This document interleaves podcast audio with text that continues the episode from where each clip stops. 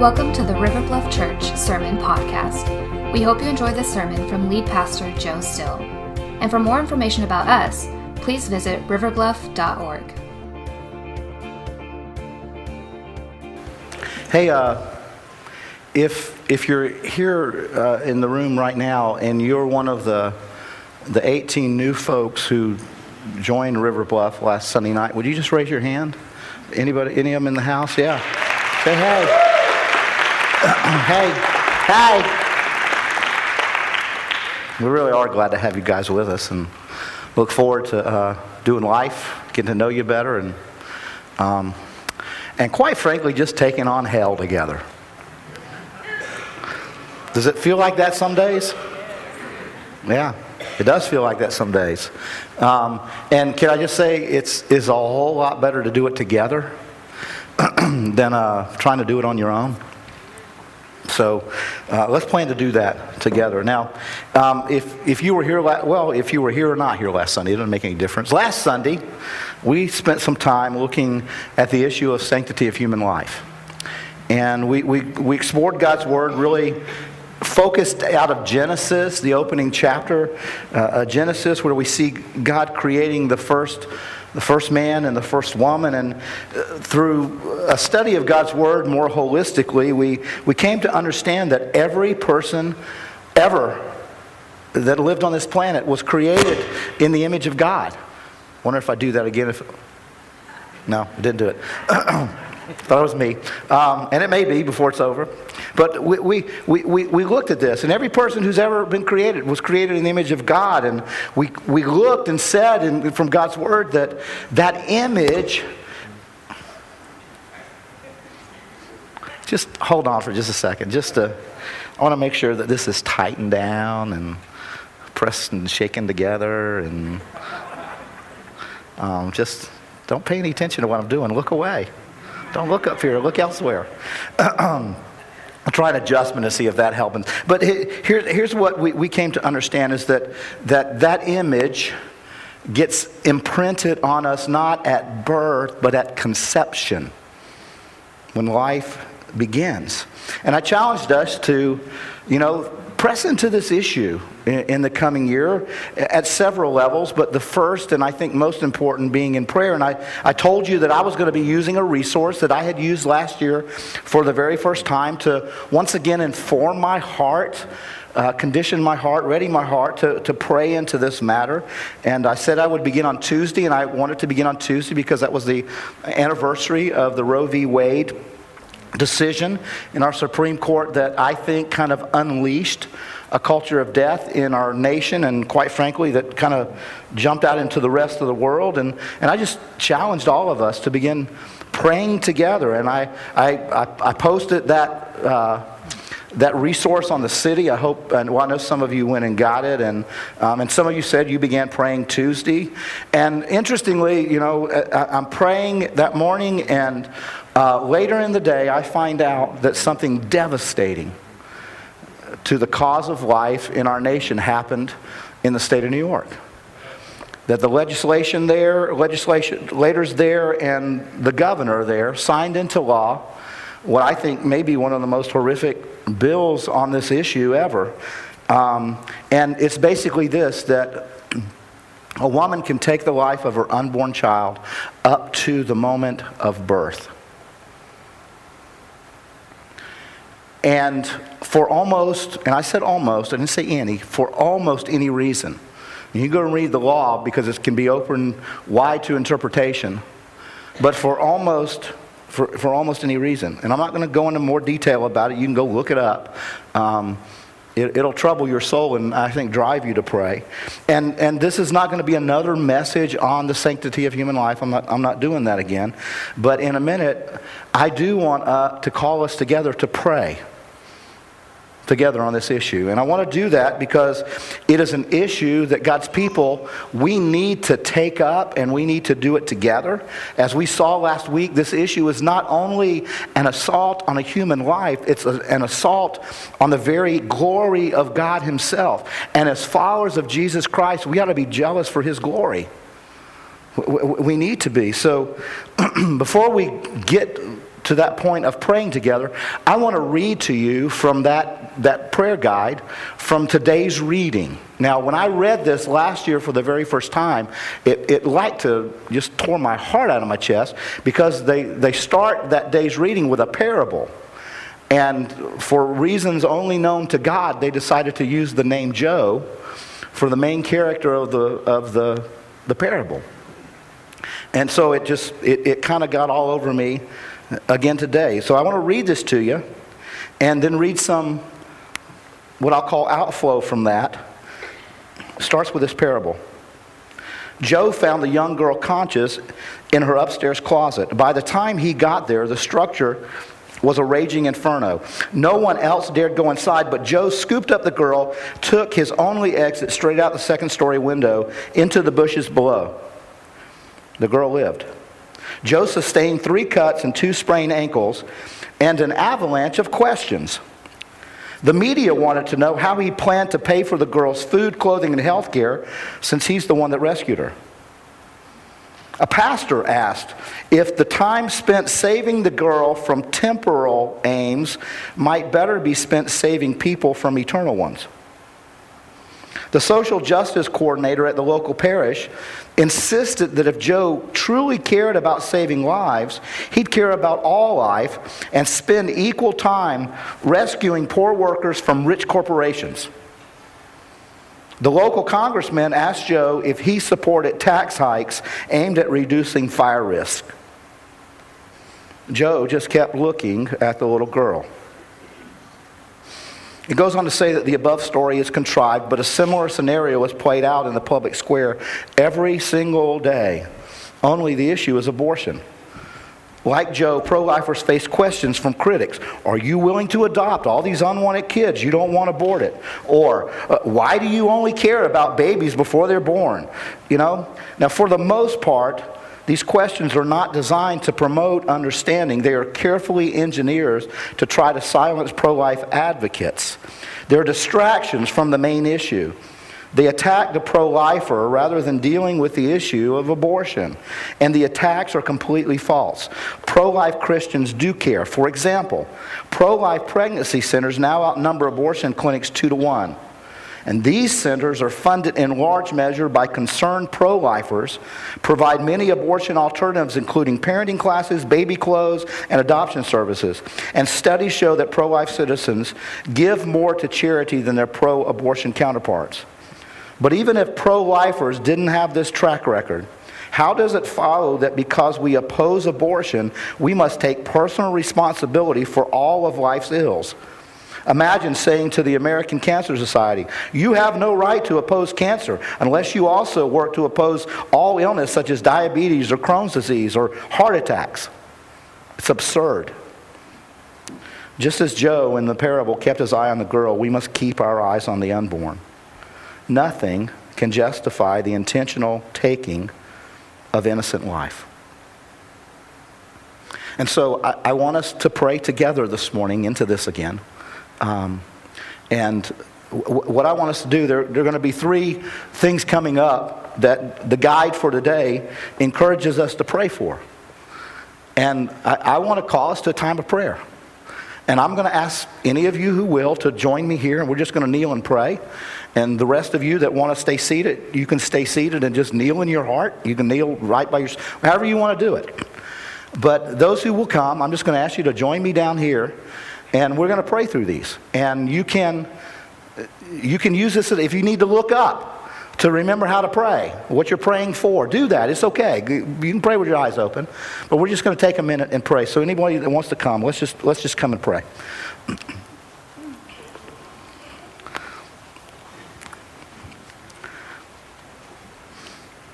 You just pray silently to the Lord right now, and then I'll close this.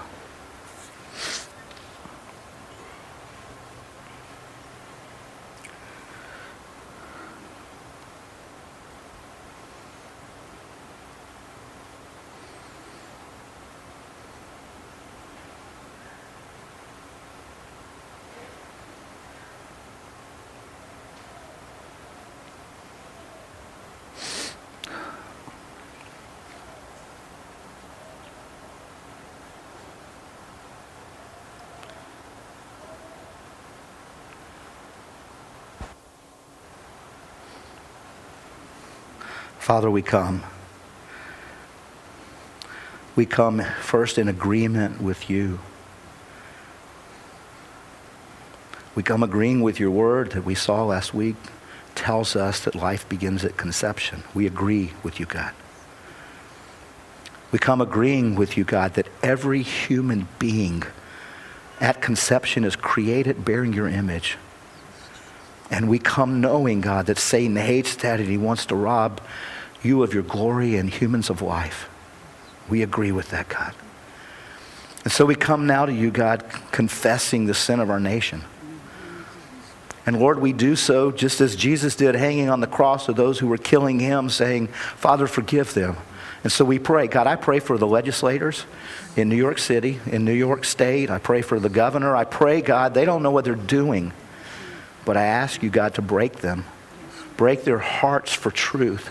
And God, we pray that truth, your justice will roll down like a river in our generation, and we will see the end of legalized abortion. God, we're asking for the legalized killing of little babies in our nation, God.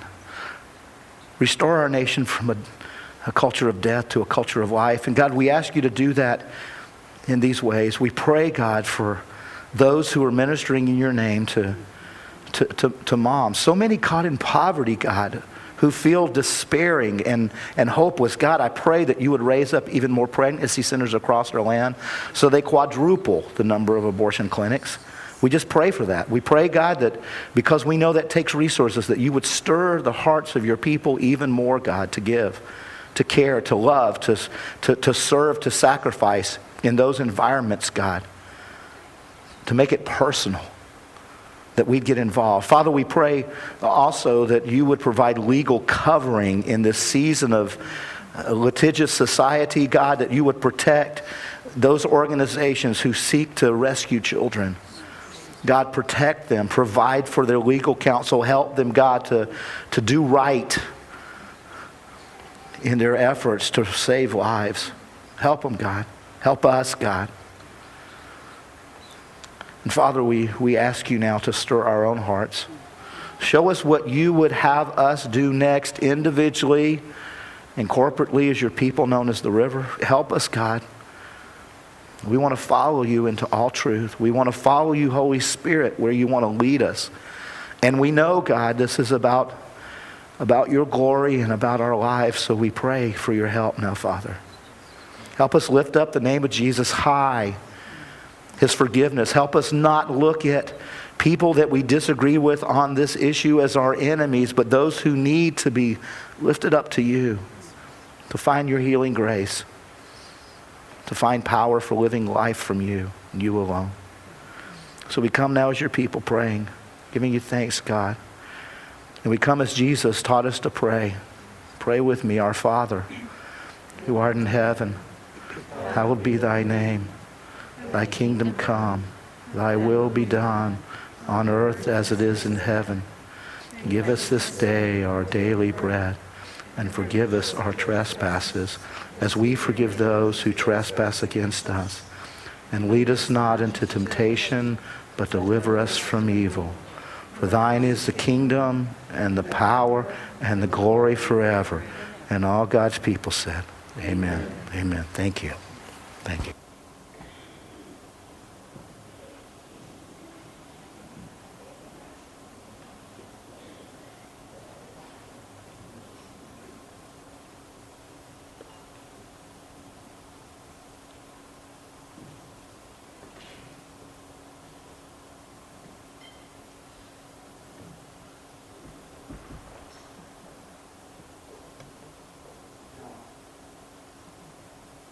There would be some who would say, Joe, dude, you're a downer. And I don't want to be a downer, but I want us to be in the middle of the battle. Not because the battle is so despairing, but, but because we have so much hope. I mean, we just have so much hope in Jesus. And I, I want us to embrace that hope in the moments that we have, have left together because it's, it, the hope is incredible. You know, when, when we look at what happened Tuesday in, in the state of New York, there's a part of us that would probably just say, How? You know? How, in the midst of decisions like that, with, we're thinking about killing the most innocent uh, uh, among us, that humanity's gone too far, that there's no hope. Folks, there's hope. There is great hope in, in Jesus. And the study that we begin today in the book of Ephesians is a great study of hope because it's, it's, it's God through Christ reconciling the world to himself and establishing the bearers of hope, the bearers of the gospel, his church. That's what the book of Ephesians is so much about the establishing and building up of the church so that there, there literally is a new humanity that's being created. You knew that, right? That God's in the business of creating a new humanity. Your new creations in Christ is what the Bible says. Man, there's, there's, great, there's great hope in thinking about this new humanity, this new community that, that God is creating. One commentator I read said it like this In Ephesians, we see the promise of community in a world of disunity. We see the promise of reconciliation in a place of alienation. We see the promise of peace in the middle of war. See, we see the grace of God saving people all over the world. There are people right now gathered in other spots around the globe today who are worshiping together, and at one time, some of those worshipers hated the people of God, and now they sing the praises of Jesus together. I mean, people literally who were persecuting. See, God is tearing down dividing walls and He's bringing people together. And that's why events like that took place on Tuesday will not discourage God's people. Because our hope is not in any legislation, our hope is in Christ alone. And it's in God's people living these out. Now, we, we've got to see this. Because when we see God tearing down dividing walls, we look to see God is at work. His kingdom is coming. His will is being done. He is creating a new humanity. He's, he's breaking down these, these walls of hostility, these racial divisions, economic distinctions, even across party lines. In these broken United States, God is, God is at work. And He's creating something new in Christ Jesus. And He has fixed and He is fixing the broken mess that we live in. And He's doing this through Jesus. God is graciously restoring and putting into place peace with Him through, through His blessed Son and peace with one another. He's creating a new humanity. And, and that's what the book that we start looking at today is going to be all about that God's grace leading to peace with God and with one another. Now, I want to start by looking at the first two verses um, from the book of Ephesians. I'm going to read these out of the New American Translation. They're, they're in your notes if you want to pull your worksheet out. Um, the, all the scripture that we're going to look at uh, from Ephesians is just compiled there because we're going to look at the first 14 verses. But Paul starts this way He says, Paul, an apostle of Christ Jesus, by the will of God. He said, I'm writing this because this is the will of God. And he says, to the saints who are at Ephesus. Now, before you stop and think, who are those guys? Well, is that like St. Bartholomew and St. John and St. whomever? No. It's every Christian, it's every believer that lived in Ephesus that was receiving this letter. It wasn't leaders, it was everyone. He's addressing this to everyone. He goes on to say, uh, who the saints are at Ephesus and who are faithful in Christ Jesus, grace to you and peace. Grace to you and peace. In the middle, now, their world, you know that the, the, the, place this letter was being written to, first, Paul was writing from a prison. And secondly, the place that he was writing to was one of the most decadent cities in the world that day. And it was the place of idol worship in that day. It was like central. Some of the great, you know, works of, of, of art and architecture had been built in Ephesus to glorify pagan gods, pagan idols, right there in that city. Paul's writing that, saying, This is the will of God, and I'm granting, from my grace, I'm granting you peace. And he goes on, this peace is from God our Father and the Lord Jesus Christ. So this letter that we're going to study is it's, it's about peace that humans can have with God through Jesus. Because of God's grace. Now, there's something unique about this letter that I think is different from the other letters that Paul wrote to specific churches. I, I, don't have the time to go into all the details of why, but I want to tell you what my conclusion is. My conclusion is, is that Paul did not intend this letter just to go to the one church in the city of Ephesus. Ephesus was like the, the, the passageway to all of Asia Minor. And I really believe that the Holy Spirit intended when Paul wrote this letter, and Paul intended that this letter be circulated to the other churches. And historians tell us that it was. It, that, that this actually happened. It's just an incredible book. In fact, if I could only have five books of the Bible for our church to study, the book of Ephesians would be one because it is such a great roadmap for helping form and grow a healthy church. Now, some of you are not going to be able to get through the rest of the message until I tell you what the other four are. I, I just, I know how your minds work, you know. Let's do this. Let's play a game.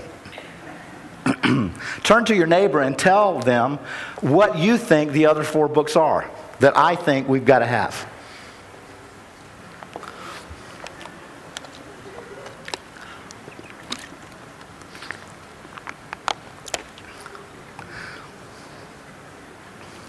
Okay, we're going to play the elimination game. If you said Genesis, raise your hand. Okay. Now, no, no, keep your, I want you to keep those hands up. If you said Genesis, keep your hands up. Now, nobody else can raise their hand. Nobody else can play. But I'm going to call out the other books. And if you didn't have that book, you got to put your hand down. Okay, next one is John. Okay? You ready? Next one is James. Okay? Romans. Do we have no hands left? We got one hand left. I wish I had that candy bar. Um, here, th- those are the and, and some of you are saying, Joe, you're wrong. You missed my favorite book. You know, I will die for the right for you to be wrong. Um, no, that's, that's my, here's why. I believe in those five books we find all of the major doctrine of, of, of, the Christian community found in those five books that can be displayed relatively easily. I, I think it helps you to capture the whole gospel story from beginning to end. Um, I, it's just, I, think those books help us accomplish that. You can develop a, a very Christ centered worldview uh, out of studying th- those five books. Now, I'm grateful we don't have to do that. You know, I didn't hear something coming down the pipe that they're going to take, you know, the, the other 61 books from us. They're, that's not happening. Um, we, we've still got them. But um, see, the reason Ephesians is in there for me is because it majors on the majors of, of the church of helping the church become the church. It, it, it drills down into the root system of the church. And if you know anything about plants, if you've got, if you've got disease roots, you're going to have lousy fruit. Okay, that's going to happen. And, and the book of Ephesians drills down into that for the church. And it helps, it helps the people of God connect with God in so many ways. It helps us connect uh, with, with God personally and intimately. It helps us connect with God's people. It shows us how to connect with our true identity, who, who He made us to be. It, it helps us to know how to connect in, in biblical marriage and in biblical family. It, it helps us connect to the whole of the gospel. It shows us how to connect to the spiritual protection that God has provided for his people. It, it, it's, it's an incredible uh, just treatise on the, uh, on the church and, and, and on God's people. And the first half of this letter really connects us to who we are. It's just so much about who we are and who we can finally be in Christ. And in, in the opening chapters there, Paul is going to tell us of everything pretty much that Jesus did for us, ha, has done for us, and about who that has made us now, in the here and now. And, and that once that we're established in Christ Jesus, that then he tells us to go and be who he intended us to be when, when you get to, to the fourth chapter, the fourth chapter opens this way. It's not going to come up on the screen. You can look it up in your Bible if you want to. It says, Walk in a manner worthy of the calling to which we have been called. He's just told you about what you've been called to, who you've been called to be. Now he's telling you, walk it out, live it out. And so we're going to look at that, but it's kind of divided that way. Uh, first three chapters, Paul is telling us about life in the heavenly realm, what, what our lives in the kingdom of God are supposed to be lived like. And then the last half is in the earthly realm. Here's who we are. Here's the truth about us. In the heavenly realm, the Bible says you're seated there if you're in Christ. But now, the last half of the book says, here's how you actually live that out. This letter also shows us right out of the gate how to connect our hearts so that our hearts become hearts of praise as we grow in the knowledge of God, intimate knowledge of Him, that our worship of Him ought to flow from the great salvation that we have. And so, this opening chapter is so much about God's grace and mercy poured out through His salvation. And so, Paul begins this description about who we are as followers of Jesus by opening the first half of his book with the longest sentence in the Bible. Do you know that? Ephesians chapter 1, verses 3 through 14 is the longest sentence in the Bible in the original language. Now, there's not an English, tra- I went looking, there's not an English translation that tried to mimic that because you, you, you couldn't. But it's almost like the Holy Spirit infusing Paul to write this. Paul got so excited, he's sitting in a prison you can almost see Paul as you read through this this way. He gets so excited, he's breathless. It's like, you know, he's, he's not taking a breath.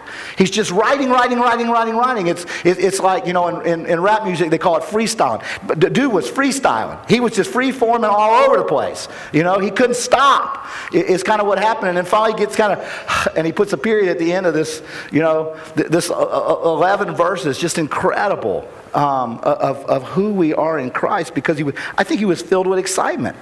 You know, he, he just was. So I want us to read these. Now, we're, gonna, we're actually going to be in these verses uh, for the next several weeks because there's so much in there about our salvation, past, present, future.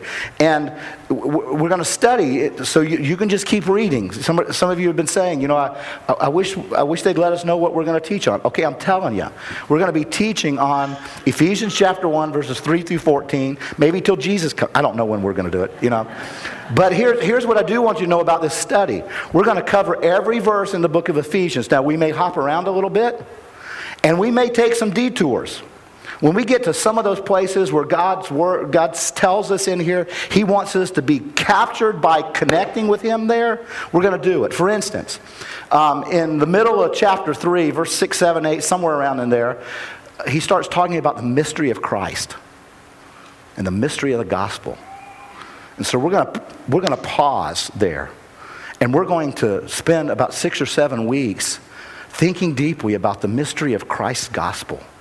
And we're going to try to just saturate ourselves in that by doing a church wide kind of campaign using small groups um, and, and Sunday messages and really focusing our whole congregation on the gospel of Jesus so that we'll be saturated. You know, one of the things that came out of the, the transformational church groups is, is that we would, um, in order that we would share Jesus more effectively and more often, that we would be saturated in the story, that we would know the story of Jesus well, so that we could communicate it better and, and more confidently. And so we're going we're gonna stop there. When we get to some stuff on families, we're going to do kind of a mini series on family. When we get to uh, the, the issues related to uh, spiritual protection that God has for his people, we're going to stop and we're going to deal with some spiritual warfare issues. So they're going to be these mini series where we pause and we may jump back. But so just know we're going to be in the book of Ephesians for a while.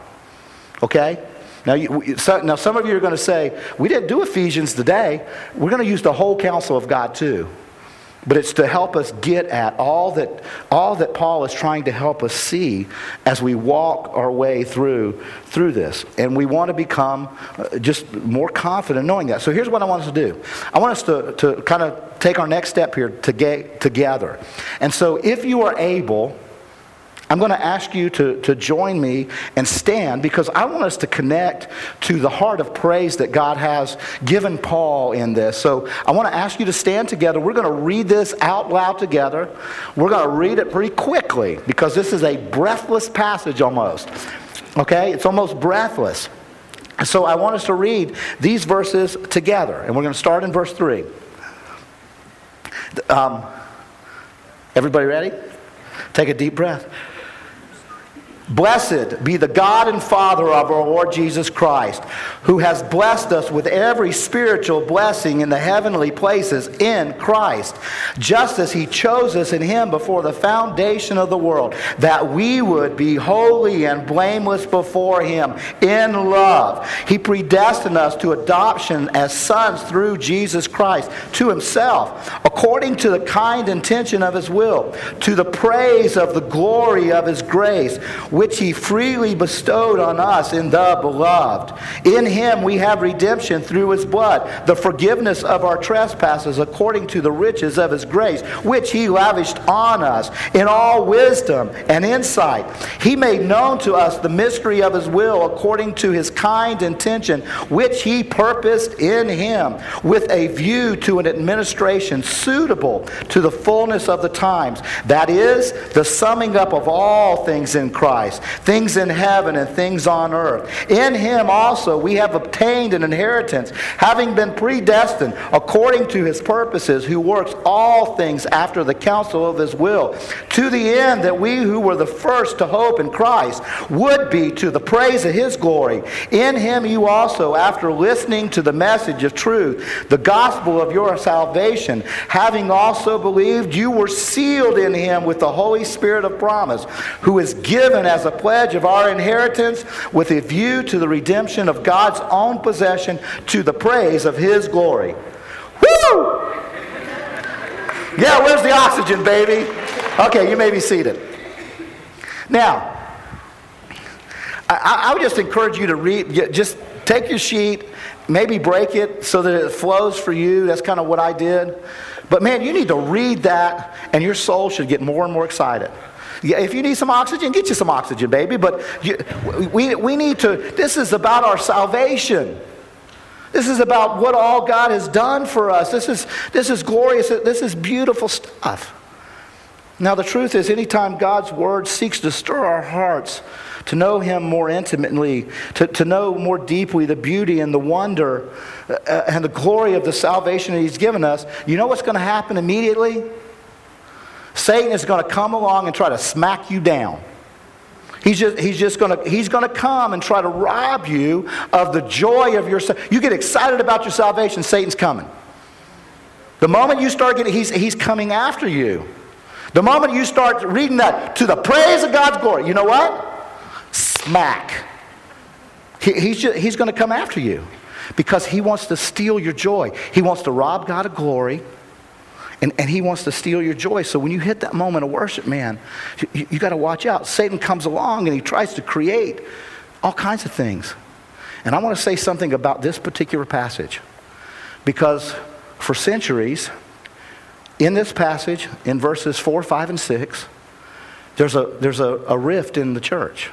There's a great division that has gone on in the church for centuries. Over this passage and a few other passages kind of like it, that have to do with this issue of predestination. And brothers and sisters get all up in the air and fight about this. And I just want to say a couple of things about this. And I'm going to use my Stall High School education. We ain't fighting here. We ain't. For those of you that didn't go to Stall, we are not we're not going to fight about this. Okay? Now, some of you are thinking, some of you may be visiting, and some of the new members may be thinking, oh my gosh, they're fighting and I didn't know. We're not. We're not. But if, if, you, if you're visiting with us and you're wanting to fight about this stuff, you probably ought to go somewhere else. Now, we're going to love you, but we're just not going to fight with you about this. This beautiful passage of praise to God about our great salvation. Here's the deal it's, it's over little nuances of the mode of our salvation that we. Now, uh, please hear me say this. Do we need to be right doctrinally? Yes. And, and I don't know. I don't know anybody in this room who's more vigorous about that than me. I, I mean, just, yes, we need to be right doctrinally. But again, in the words inspired by the Holy Spirit to the Apostle Paul, listen to these words from 1 Corinthians. If you could speak all the languages of the earth and of angels, but didn't love others, I'd only be a noisy gong or a clanging cymbal. If I had the gift of prophecy and if I understood all of God's secret plans and possessed all knowledge, and if I had such faith that I could move mountains but didn't love others, I would be nothing. Here's Joe's paraphrase on this issue. If I had the ability to beat down my theological opponent in a great public debate and didn't love him, what I did was accomplish nothing. Nothing. Now, in this church, we have folks on both sides of this issue who think a little differently about this. Praise be to God for it. I'm grateful for that. But it, it we're just not going to, we're not going to let it cripple our love. Our salvation in Jesus is too great for that. God's glory is too important for us to get distracted by fighting over stuff. And the joy that flows the joy that God intended to flow from our great salvation gets wrapped up in doctrinal debate. It breaks the heart of God, I believe. Now, one of the great beauties of this passage that I want you to be captured by, and I want to help you get captured by, so if you don't like to write in your Bible, you can write on the worksheet today, is that this praise that Paul breaks out to is a praise to the Trinity. Because in here we see the Father and the Son and the Holy Spirit, all three working in our salvation. And I, so I want you to see that all three members of the Trinity, the triune Godhead, are working in our salvation. In, in, in verse 3, Paul speaks of God the Father. He says, Blessed be God, uh, the, the God and Father of our Lord Jesus Christ, who has blessed us with every spiritual blessing. He's, he's just praising the name of God. In verse 6, he says, To the praise of the glory of his grace. You're going to see that phrase again. Just praising the glory of God's grace because the Father is involved in this. He goes on to say, which he freely bestowed on us in the beloved. Who's the beloved there, do you think? Well, we're going to see it's Jesus. But Paul is speaking of God the Father. Then in verses 11 and 12, look with me. It says, In him, now it's speaking of the beloved. In the beloved, also, we have obtained an inheritance, having been predestined according to his purpose, who works all things after the counsel of his will, to the end that we who were the first to hope in Christ would be to the praise of his glory. See the praise of his glory again? We have that saying, praise Jesus, praise the Father, praise the Son. And then he says he's talking about God the Son, he's talking about what he's done, and he says, praise his glory. And then if you look in verses 13 and 14, he talks about the Holy Spirit. Having also believed, you were sealed in him with the Holy Spirit of promise. You got sealed in Jesus in the Holy Spirit of promise, who is given as a pledge of our inheritance with a view to the redemption of God's own possession to what? To the praise of his glory. Praise the Father, praise the Son, praise the Holy Spirit. Is what Paul is just, man, he's in a, he's in a praying, uh, praising frenzy because he's so excited about what God has done in his salvation. And so Paul gives us, I think, uh, an outline of how we should begin prayer. We should begin prayer with adoration, with praising God. And if you don't do this, I want to encourage you to try it. It'll be, it'll be really weird to start with. But sometimes you need to pray to God the Father. And sometimes you need to pray to God the Son. And sometimes you need to pray to God, the Holy Spirit because you need to get to know the three persons of the Trinity intimately. Because they, they play a different role in your salvation. And you need to know them personally and intimately so that you know what's going on in your salvation and, and which one you need to be addressing and agreeing with in moments like this. So I just want to encourage you. Start, start spending some time praising Father, praising Son, praising. Start with praise. Because you can't go wrong there.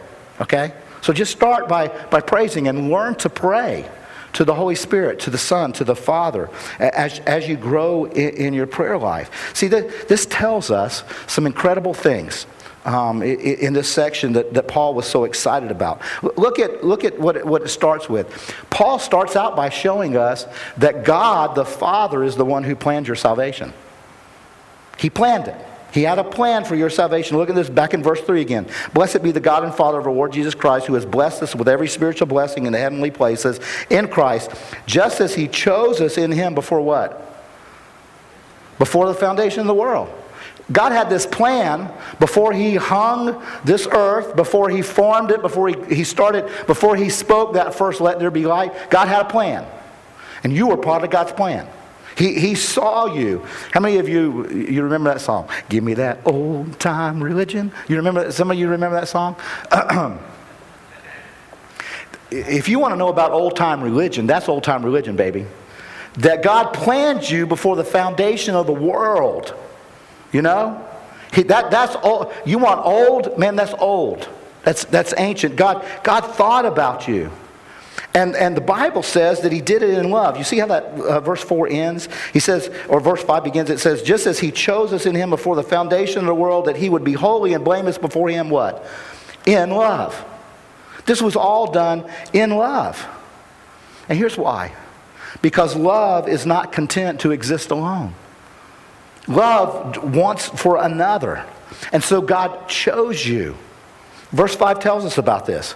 It says this it says, we have, He predestined us to adoption as sons through Jesus Christ to Himself, according to the kind intention of His will. This was out of the kindness of His will. Now, this is where a lot of people get bent out of shape. Right here on this, this word, this verse, people, this is where the fight breaks out. And, and it freaks me out that we get bent out of shape when what should happen right here is we ought to get blessed. Don't get bent. Let the Word of God bless your soul here. This is so, so beautiful, you know, that God chose you. He, he looked down the corridor of the time and says, I want you, and I want you, and I want you, and I want you, and I want you. And, and, and truthfully, God said that uh, about everybody. Now, some people would say, does this mean God chose one sinner above another sinner? You know, is, is that what God was doing here? Does it mean that God had you in his heart and mind you know, and nobody else. No, it means He did have you in His heart and mind.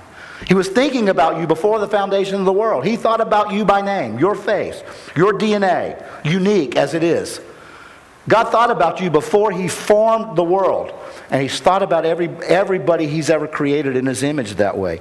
God's Word declares over and over and over that Jesus died for the sins of the whole world, that God desires for all to be saved. 1 John chapter 2, verses 1 and 2. If anyone does sin, does, is that anybody in this house? You, you ever, everybody raise your hand. Come, no, okay. Couple of holdouts. You're, you're in, this verse is for you and me.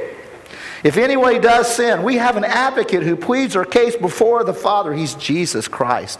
He's pleading for you. The one who is truly righteous. That ain't you. It's Jesus alone. He himself is, is the sacrifice that atones for our sins. Not only for our sins, but the sins of what? All. All. The sins of the whole world. Paul, writing to his young protege Timothy, wanting him to understand the reality of this, he says this. He says, This is good. This is good stuff, folks. This is good. It's pleasing in the sight of God, our, our Savior, who desire, who? All. All people to be saved and to come to the knowledge of truth. See, it's God's will, again, that everybody say. Uh, Peter writes this, inspired by the Holy Spirit the Lord, the Lord is not slow to fulfill his promise, as some count slowness, but is patient towards you, not wishing that any should perish, but that who? All. There we go. And then the Holy Spirit gets involved in this action. Jesus said about the Holy Spirit, and when he comes, he will convict who? The world. He'll convict the world of sin and of God's righteousness and of the coming judgment. That's what the Holy Spirit does. The Bible says in, in John chapter 1, verse 9, that Christ is the true light which gives light to who? Everybody. Jesus has turned, it. he's the light that, that come, has come for the whole world. Everybody's invited in Jesus. Look at what Revelation 22 tells us. It says, the Spirit. Who's the Spirit there? The Holy Spirit. The Spirit. And then it says, and the bride. Who's the bride? You're the bride. You're, you're the bride. Now, some of you dudes have a problem with being the bride, but you're the bride. Here comes the bride, baby. The, the, the bride is the church. Okay? That's what he's talking about. So the Spirit, the Holy Spirit, and the church are saying, Come. Come. Let him who hears say, Come. See, anytime you hear the gospel and it comes to your heart, what you ought to be doing next is saying, Hey, come to the gospel. We ought to be turning around and, and doing that. Hey, do you, do you want to know, do you want to get to know God? Do you have a thirst for Him? Jesus, then wonderful. Come, come. And it says, whoever wishes, let him take the free gift of the water of life. Come get life, man. Whoever desires this gift of salvation, this great gift of salvation through Jesus. And, and uh, here's the deal, folks. There are some passages in this book that I read and I go, huh? There's some, there's some passages in here that are, are confusing to me a little bit. You know, some I don't understand. Folks, God is mysterious. There are things about Him nobody knows yet. And we're, we're going we're gonna spend all eternity finding those things out. But there's some things you don't know. There's some things God hasn't told us in His Word yet. He hasn't revealed about Himself yet. But we're, we're, we're going to get to know those. But don't let the things that are confusing mess up and rob you of the joy of the things that are really, really, really clear and simple and spread throughout the whole of the New Testament and, and the Old Testament for that matter. God loves everybody. He has a plan for everybody to come to saving knowledge of Him, but not everybody's going to do that. Not everybody's going to receive His Son, but He inst- extends that invitation. And we should thank God for that. And we should not let Satan rob us of the joy of our salvation over nuances about, about the mode. And he did this, remember, before the foundation of the world. Look back at this again. It says, just as he chose us in him before the foundation of the world, that we would be holy and blameless before him in love. Now, this book, even though there's places it's confusing, it's, it's filled with the miraculous work of God. Man, there's this great story in there about, about Jesus walking on the water. Anybody love that story like I do? Man, I love that story. There's a, there's a story of when, when Jesus turns water into wine, and some of you are thinking, man, I wish he'd do that right now for me, you know? Um, there, those just miracle after miracle but you know what the greatest miracle is it's right here in the, this verse that he can make a sinner like me holy and blameless there ain't a bigger miracle on the planet that he could take somebody who was going to bust hell wide open how i landed there that he can make me holy and blameless now before you get on your high and mighty stuff right there where you're seated you were going to bust hell wide open too and he made you holy and blameless.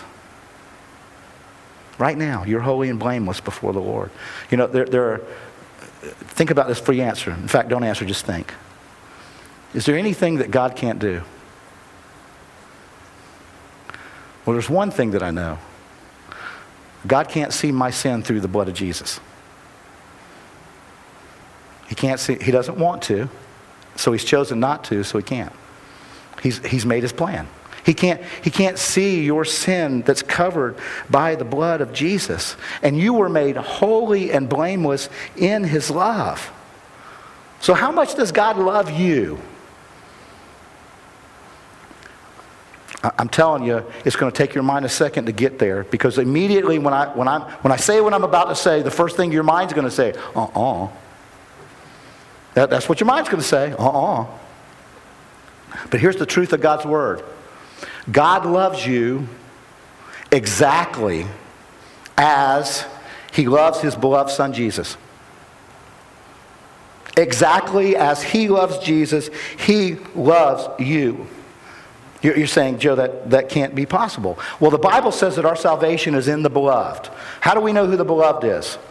Well, when Jesus was getting baptized, Matthew records what happened. What happened? Heaven split open, Matthew 3 17, and a voice from heaven said, This is who? My beloved. This is, this is my beloved son. And the Bible says that when you come to Christ, you come in Him. You're, you're in Him. So you, you, you, you experience the love of God through Him. Now, look what Jesus said about this love. This is Jesus praying to the Father on the night before he would sacrifice himself for you. This is what he said The glory that you have given me, I have given to them, that they may be one even as we are one, I and them, and you and me, that they may become perfectly one, so that the world may know that you sent me and love them even as you love me. Now, if you ever start doubting the love of God, then you're doubting that He loved Jesus. And, and, and you probably say, well, I can't doubt that. Well, no, you can't. So you shouldn't doubt that He loved you. And He loves you as, even as, just like He loves His beloved Son, the beloved one. So when God looks at you, and you know what He said? Beloved, you're beloved. This is my beloved son. This is my beloved daughter in whom I'm well pleased. And you say, well, uh, he, did, he saw what I did yesterday. Ain't no way he's, he's not pleased in you because of what you do. He's pleased in you because he gave you salvation in his son. Man, you should be excited. You, you should want to read those verses fast in praise to him, Father, Son, and Holy Spirit, because he's at work there. And friends, here's the deal. The truth is, that ought to cause us with every breath we have to just want to praise his holy name. Psalm 150, I'm just I'm going to close with this. Psalm 150 says this. Let everything everything that has breath praise the Lord. And you can praise him because of this great salvation that you have in the Father and the Son and the Holy Spirit working in your salvation, past, present, and future. And the best is yet to come. Let's pray.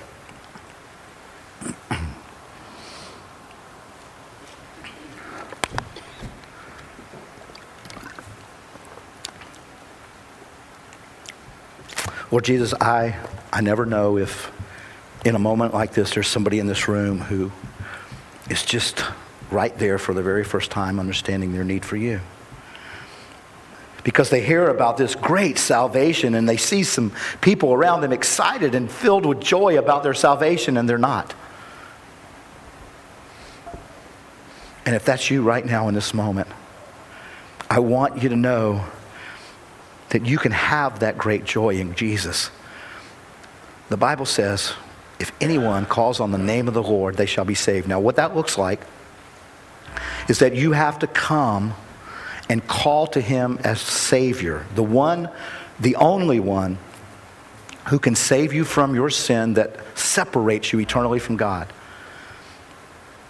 And right now, where you're at, you can just say, Father God, I believe in my heart that my sin separates me from you for all eternity. And I believe that you sent your son. And Jesus, I believe that you died on the cross in, in my place, carrying my sin on your body while you hung there. Thank you, Jesus. And I believe that by the power of the Spirit, you were raised to, to life on the third day after you were put in the grave, after you were dead, so that the power of the resurrection may fill my life. I believe that. And the Bible says, if you surrender to his saving and you surrender to his lordship to lead your life believing that you can have that great salvation too, right now, all you have to do is call on him. And if you do that, we want to help you. We want to help you take your first steps to follow him and to, to live out that great salvation fully. So catch one of us after the service. We, we want to help you. Maybe that, that brother or sister in Christ that you know lives out the joy of their salvation that, that, that you came with. Ask them to help you. But for most of us in this room, Jesus, what you're calling us to is to celebrate the salvation in you that we have with hearts that are excited and filled with joy, even in the middle of a world gone mad in the middle of a culture of death, we can celebrate the life we have in you because you paid it all for us. And so we come now, Jesus, to worship you, to worship you, generously giving back to you your tithe, giving back offerings to you, celebrating your goodness. And we give you our hearts now, giving you thanks for the work that you have done to bring about our great salvation, Father, Son, and Holy Spirit. We praise you now.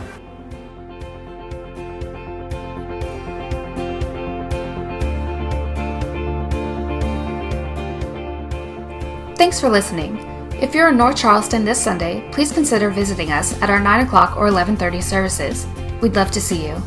Again, for more information, visit riverbluff.org. Now go change the world.